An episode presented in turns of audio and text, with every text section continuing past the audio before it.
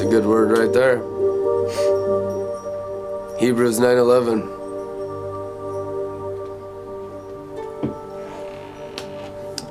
Hebrews nine eleven. People see nine one one and they think, oh, the Twin Towers. Disaster, emergency, call nine one one. Hebrews nine eleven been around a lot longer than your emergencies. Hate to break it to you. There was peace long before your panic. The Prince of Peace is the Eternal One. Just being restored to the ancient ways and the ancient past and getting all this temporal garbage out of you. Hebrews nine eleven. Is the high priest of glory, the ministry of the bright cloud. You gotta ask yourself, if we're not ministering out of the bright cloud, what are we ministering? Hmm. If it's not out of the Father, what are we doing? We're working iniquity. Father God is dealing with the working of iniquity. There are so many people that have made a career and business out of ministry and are not sent from the bright cloud. These are the workers of iniquity. These people who think they have the right to minister. I'm not talking about everyone's a royal priesthood. I'm talking about being a teacher of the gospel, a teacher of the kingdom. The teachers are judged more strictly, the Bible says. Not everyone's a teacher, very few are. A teacher must be sent from God. A teacher must have Christ in them, coming through them to teach others the divine child, to restore virginity, to restore purity, to restore innocence. Religion cannot restore your virginity. Religion cannot restore innocence. Religion is a ripoff, a scam, a pyramid system of buildings made by human hands. Religion always will have you going into secret sin when no one's looking. It will have you indulging in the cravings of the flesh because there is no fulfillment for your heart in religion. No matter how much you try, it's a bottomless pit. It's an abyss. Religion is everything of all externalism. Now, once you realize the glory, the Father begins to be a bright cloud above your head and teach you all things. But if you don't realize that Christ came into your spirit, you haven't even recognized the new covenant yet. There are teachings going on out there that are just so insane, so confusing, so much religious confusion that the vast majority of Christians haven't even realized Christ is inside their spirit. Christ in you. Greater is he who's in you. The message of the temple of the Holy Spirit is the eternal gospel, the new covenant gospel. The message of God's out there and here's what you got to do for a God. You got to be a better you. You got to do this. Pay penance. Feel bad. Feel bad. Feel bad about the orphans. Feel bad about the poor. Beat yourself up a little. How dare you privileged Americans be so happy? You need to be sad. That's Satan. That's the devil. Sadness and sorrow will flee away when you're taught of Christ. It is written. All sadness and all, all sorrow flees away when you enter the joy or enter the cloud. When you begin to be taught of Christ and not man. Jesus asked them, was John's, John the Baptist's baptism from God or man? And they murmured, muttered and mumbled under their breath, if we say man, we'll be stoned to death. Jesus divided the demonic from the divine by being human or glory, heaven. You got to get this because you have settled for human systems. You have settled for human governments. You have settled for complacent satisfaction in human religion. Most of you don't even believe God for provision and to provide for you. And so you're enslaved to money. I know almost all of you are still enslaved to money. Almost none of you even have breakthrough over unrighteous mammon in Babylon the Great. I realize that. I test people in finances every single day and almost nobody passes. Not that it's about giving and I'm not taking up an offering, it's just who's your God? Who do you trust in? And until you have the bright cloud as your God, there's no way God can even provide for you. Because God's not fathering you. When you have other things in your heart pulling at you in the earth realm, you're serving idols. First John says, little children, keep yourselves away from idols. It's the very last verse of the Apostle John, the great apostle. You know, I think you might want to listen to First John. Since he overcame death, couldn't even die when they tried to chop his head off. The sword bounced off his neck. It is written in the history books. They, they boiled him in oil and he wouldn't die. They tipped him out onto the fiery coals and he just rolled out there naked. True story. That's why he got shipped to Patmos. We're talking about a guy that overcame death and walked in it, and he's telling you to keep yourselves away from idols. Because when you keep yourself away from idols, you're invincible. Like he walked in and practiced. Hallelujah. Invincibility is normal anointianity. As it's written, Christ cannot die a second time. That's the Rhema word of God. Christ cannot be killed a second time. But if you're religious, you're already in death.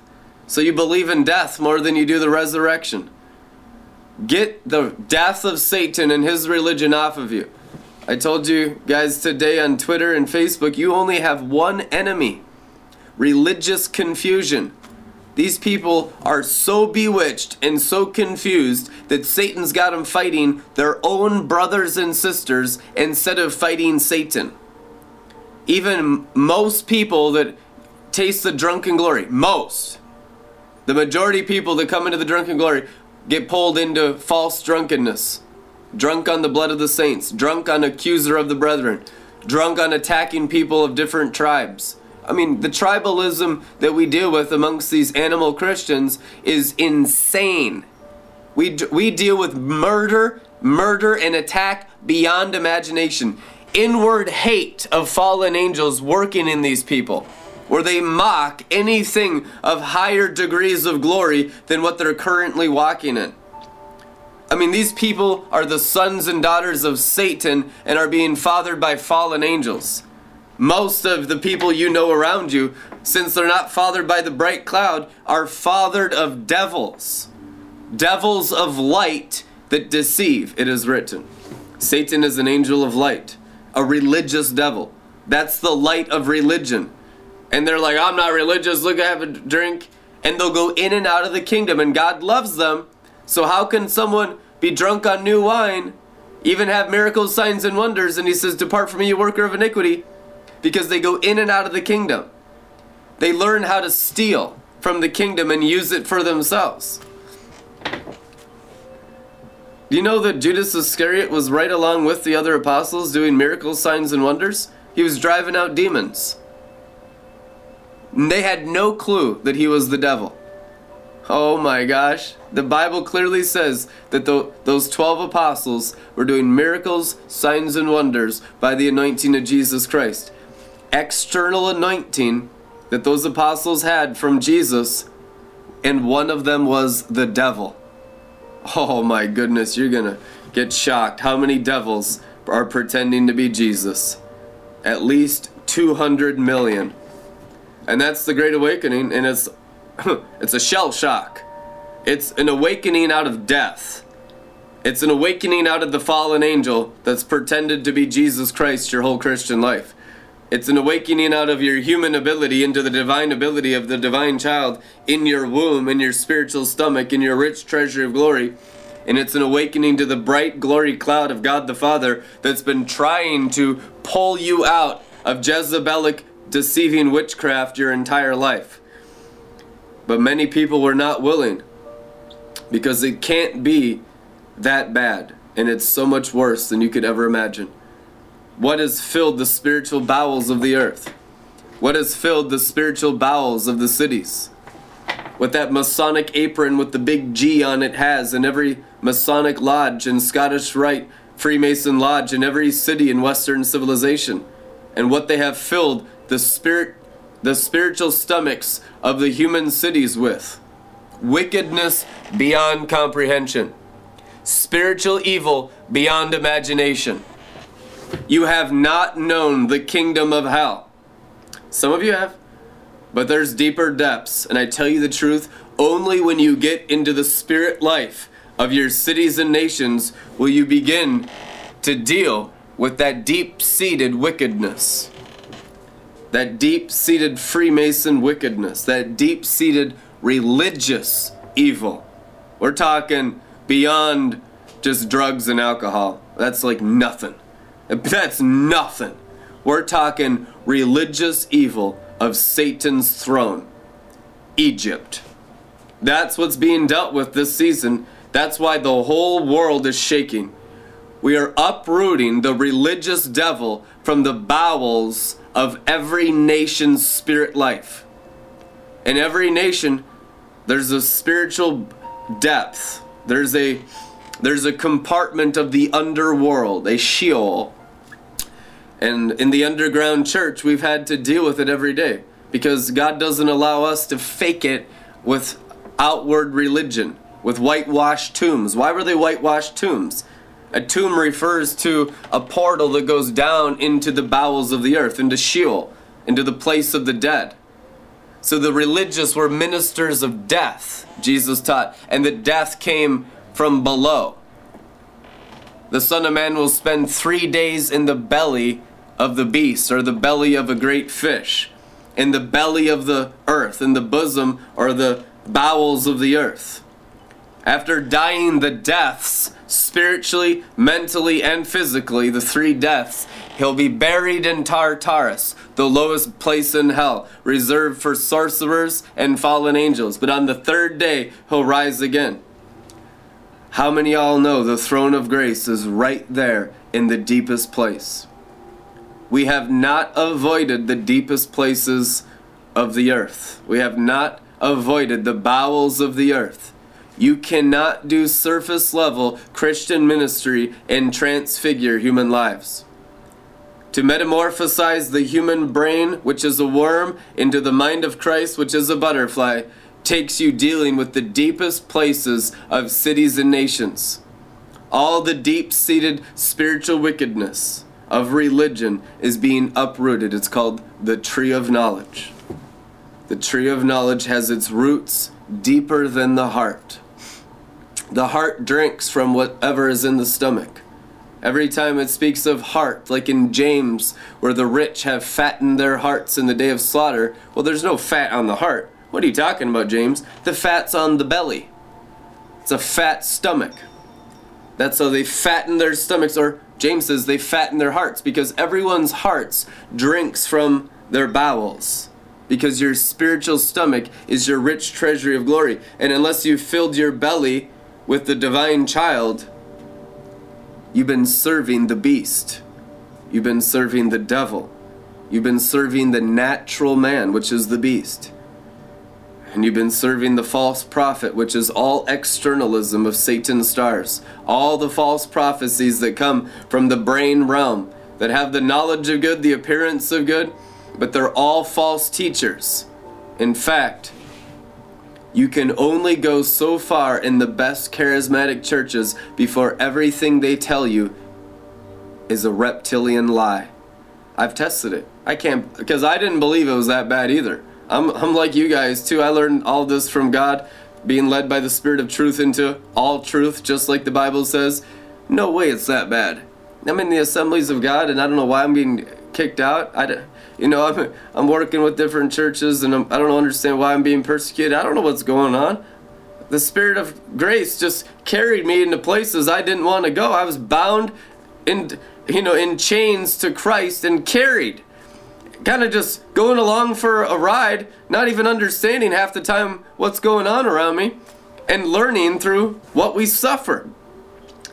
obeying the Father because I'm not going to serve any other god. I've already learned that lesson. But really, is it that bad that Satan's got them all up in witchcraft and they can only tell the truth to the top of their faith, and their faith doesn't even go through the second heavens into the third heaven, and that's why none of them have the on earth as it is in heaven, even though that's the message of the charismatic church? I mean, on earth as it is in heaven, and they're just completely being destroyed in California right now by wildfires, by crime, by Democrats, by abortion, by crack cocaine, by the cartels. I mean, it has never been worse in the state of California than right now, November eleventh, two thousand eighteen. And California has been our leadership of the charismatic church for the whole planet. For the whole planet, even Los Angeles. I'm not even talking about Bethel or Redding. I mean, it's it's insane.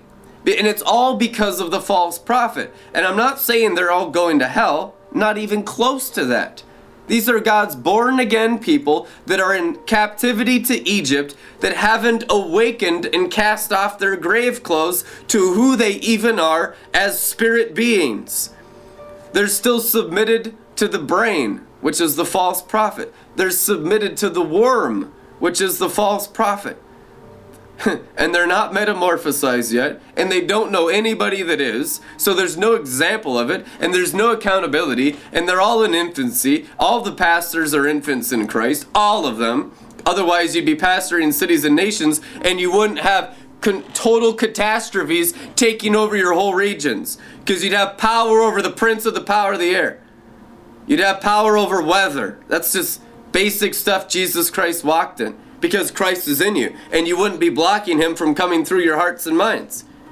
You could say to the tornado, be gone, like you've seen the mystics doing even in the Glory Stream Church for decades. These things have been, been demonstrated even by people that are pastoring churches. But we got to go further still. We're going into unknown territory that will rip off the grave clothes that has bewitched us to think this is what Christianity is. That we have to settle for this measure in this earth under these circumstances. Uh-uh-uh. Oh, I don't think so. Who's willing to be like John the Baptist and pioneer it in unknown territory outside the synagogue structure? Living off of locusts and wild honey. You never know who's going to come to the river. You know, might be a grizzly bear. It ran out of salmon. It's going to eat you, and you got to kill the bear. And then you got to kill the lion. So when Goliath comes around, you're prepared through experience. Five smooth stones of the teacher, the pastor, the evangelist, the prophet, and the apostle right into his forehead. And you destroy the vision of the liar. You destroy the natural vision of Satan's liars, these sorcerers, and these witch, witchcraft-using ministers that only minister to your flesh and to your brain and not to your eternal spirit. Only your eternal spirit, building on the solid rock. Don't even waste your time building on the shifting sands. Carnal religion will kill you. Carnal religion will give you cancer. Carnal religion is the devil's poison. It is. Carnal religion is the most deceptive thing. Every church has got a mixture of it. I have watched even the best churches tolerate total pagan, demon-possessed Pharisees. We're talking about anti-Christ people in leadership and even in the best charismatic churches. These are anti-Christ because they're carnally minded. Carnal Christians are anti-Christ.